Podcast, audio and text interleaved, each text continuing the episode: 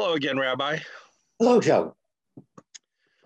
I'm always interested. I have uh, friends, some of them family members, who are strictly literal interpreters of what they call the Old Testament and you call the Bible, but it's all the Bible.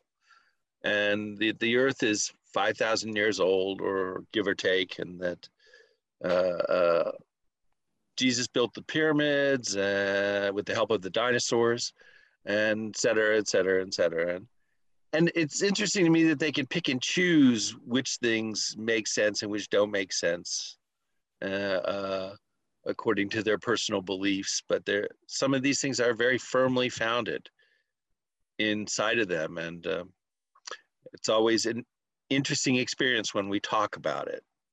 What's been your experience with? Uh... Certainly. Just to clarify some terms, the word Bible is a plural word. Biblia it means books. So there is no such thing as a as Bible. We take all the books and print them in one binding, call it Bible. But keep in mind it's books. There's Hebrew scripture and Greek scripture, Old Testament and New Testament different ways to designate sets of those books. There's the Apocrypha, there's the Pseudepigrapha. There's just different terms that we use for them so that, uh, but it's all the same, whether what edition, we look at translations, but we have the original text. Joe, I want you to think of Humpty Dumpty. No doubt you picture an egg sitting on a wall, but knowing you, you probably see an egg smashed to the, at the bottom of the wall into little pieces. I'm thinking, when I say Humpty Dumpty, I don't think of you as the egg on the wall guy. I think of you as the omelet on the foot of the wall kind of guy. Well, I do like a good omelet. That's because Humpty has been depicted as an egg for hundreds of years, despite the fact that the actual rhyme never refers to him as one. Humpty Dumpty sat on a wall. Humpty Dumpty had a great fall. All the king's horses and all the king's men couldn't put Humpty together again. No mention of an egg, none whatsoever. Well, but, now my reality shattered. Oh. Along with the egg. well, it's thanks to Lewis Carroll in the 1872 novel Through the Looking Glass Chapter six of the book is entitled Humpty Dumpty, and in the book, Humpty is an egg. That's where it comes from. So that's fairly new, 1872. Now, do a little history.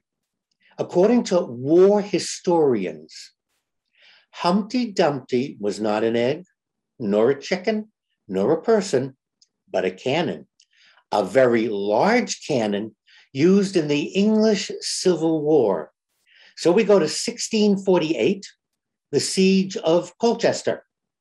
And the rhyme came about because as Colchester was under siege, one of the cannons from the attacking side managed to destroy the wall that a much larger cannon was sitting on.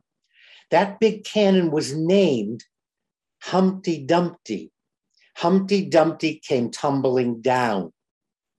And due to its massive size, none of the king's horses, none of the king's men were ever able to bring it back up on the wall or get it firing again.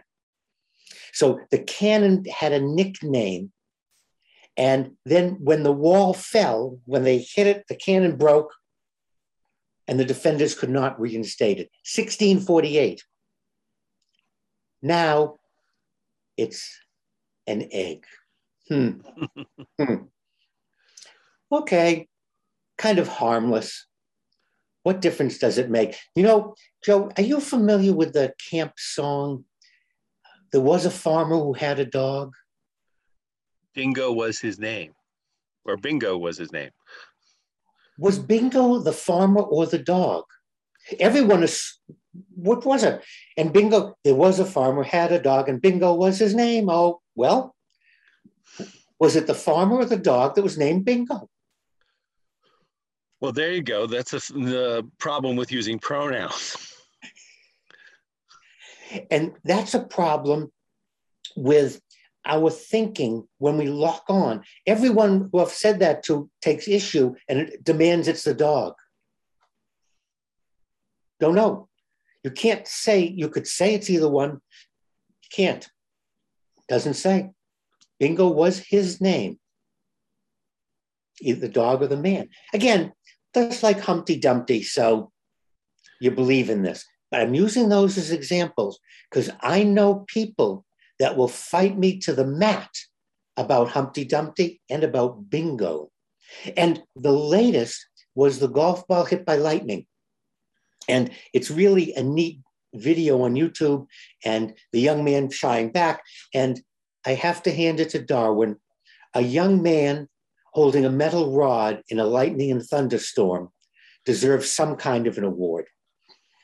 I don't know what award he deserves, he, but he's lucky that he didn't attract the lightning instead of the ball. Well, everyone's raving about, oh, look, the ball was hit by lightning. Da, da, da, Unfortunately, that's not the case.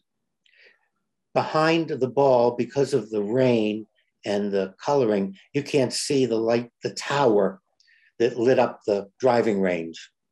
And some scientists started doing some work on it, started doing some screening. And when lightning strikes, it goes to ground. Lightning just doesn't dissipate in the air. And there was no trace coming down from the ball. The lightning actually hit the flagpole or the light pole behind. It was directly lined up. So from the eye, it appeared. Well, all over the net, people are going to the mat because they want to believe that the ball was hit by lightning. Kind of fun if you start by admitting it's just kind of fun, like Humpty Dumpty's a cannon and not an egg. And Bingo was the farmer's name, not the dog. To go to war, but people are fighting over something that trivial. Now, Joe, to your question. And the Lord God commanded the man, saying, Of every tree of the garden you may freely eat, but of the tree of the knowledge of good and evil you shall not eat of it. For on the day that you eat of it, you shall surely die. Joe, what was the tree? Uh, the tree of the knowledge of good and evil. And what have artists been painting since the beginning of time? Apple trees. Where does the word apple appear? Where, where did you get the idea where did it come from? The idea of an apple. Uh, parochial school, Snow White and the Seven Dwarfs. Exactly. and this is this is the, the text. The text doesn't say. Now, our scholars have done a little research. When St. Jerome was translating scripture into the Vulgate, he had several options pre. Pri, like you say, Borei, Pri, Hagafen. Pre means the fruit of. So the Hebrew word where it says the, the tree of is the Hebrew word Pri, which means fruit of. He had a wonderful idea of making a Latin pun. And of course, except those of us that went to Catholic school, not many people know, the, know Latin. But he translated it as pre malice which has two perias malus. So Latin, we have two different meanings. As an adjective, malice means bad or evil. But as a noun, it means apple. and so St. Jerome made a pun in Latin. And it was really brilliant because the, he knew it didn't say what kind of fruit it was.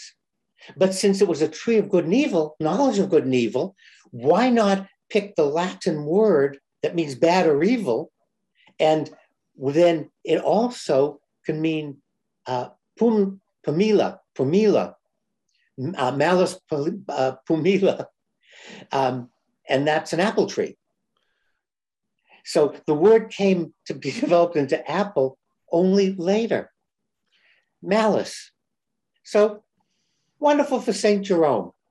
And people are willing to put other individuals on the rack because it's an apple tree. Not. When in oh. reality, oh. Genesis was the first humor magazine.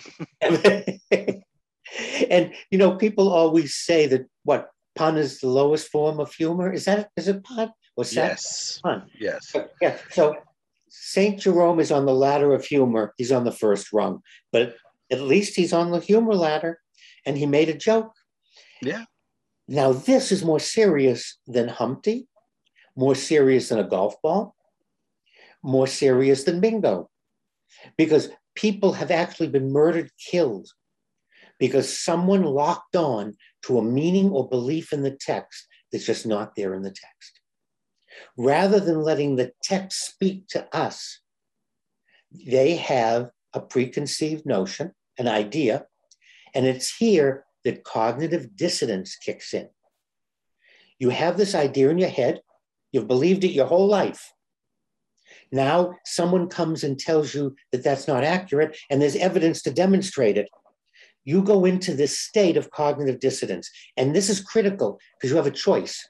You can kill the piano player, or you can stop and say, wait a minute, I'm going to go back and read scripture again. It doesn't say the name of the fruit. Huh. And we don't even have to go into St. Jerome and, and we want the derivative. We can just go and see, oh, okay, it doesn't. And if you want to make a guess, it would be fig because later on Adam and Eve make clothes out of fig leaves. So if you want to make an educated guess, they maybe use the same leaves to make their garments as the fruit that they ate. Okay. But again, as you're pointing out, n- no religion is immune. And even atheists and agnostics, everyone participates in this having an idea coming from the text and then killing others willing to go to the mat. And I just want to point out it's an alert. This is a warning. When that happens, cognitive dis- we go into a state of cognitive dissonance, and it's up to us to stop and say, huh, I'm being presented with knowledge that contradicts what I've believed since I was a child. Let me do some research. Let me look at it. Rather than the knee jerk reaction of killing the piano player, stopping the messenger, because I don't want to hear it. And that's our first defense is we don't want to be challenged cognitively. We don't want to be challenged. So we're going to stop the challenge. Okay, I feel it coming on. Now that you're alert to it, you stop for a moment and go, wait a minute, I feel that. Let me look at the text. What does the Hebrew word say? What does the English word say? What translation am I using? Where did I get the idea that Humpty Dumpty was an egg? Where did I get the idea that a golf ball could be hit in midair by lightning and there's, it doesn't ground? It's not science. Where did I get that? Okay. And so we want to, and that's my advice for today, and advice for all those. It's not so much being a literalist. Uh, I'm, we'll look at being a literalist later. This is taking something that's not there and believing it. The literal interpretation, I, I want to spend another time with that because that is a little different approach and a different topic. No, but it's similar because I always get an interesting expression on people's faces when I uh, ask them, Did uh, God tell Abraham to kill Isaac or to kill his firstborn son? Uh, and then we the discussion about who was Isaac's uh, Abraham's firstborn son goes in, and then everybody goes, "Wow, really? I never thought of it that way." Right. Uh, because one of the things we want to do is, is get in us, all of us, from getting beliefs in lockstep into something, and then having very bad behavior and hurting other people, rather than saying, "Hey, bingo could either be the name of the farmer or the dog." huh, it could be Ishmael, it could be Isaac. Which, which one was God commanding? Hmm, the text isn't clear, but we have two different traditions and they both right. Because I don't know if Bing, Bingo was a farmer or Bingo was a Labrador retriever. Well, I do know that dog don't hunt down here when you're around, Rabbi, to keep us on the straight and narrow. Thank you so much, as always. And you're welcome. And I look forward to another discussion with you, Joe.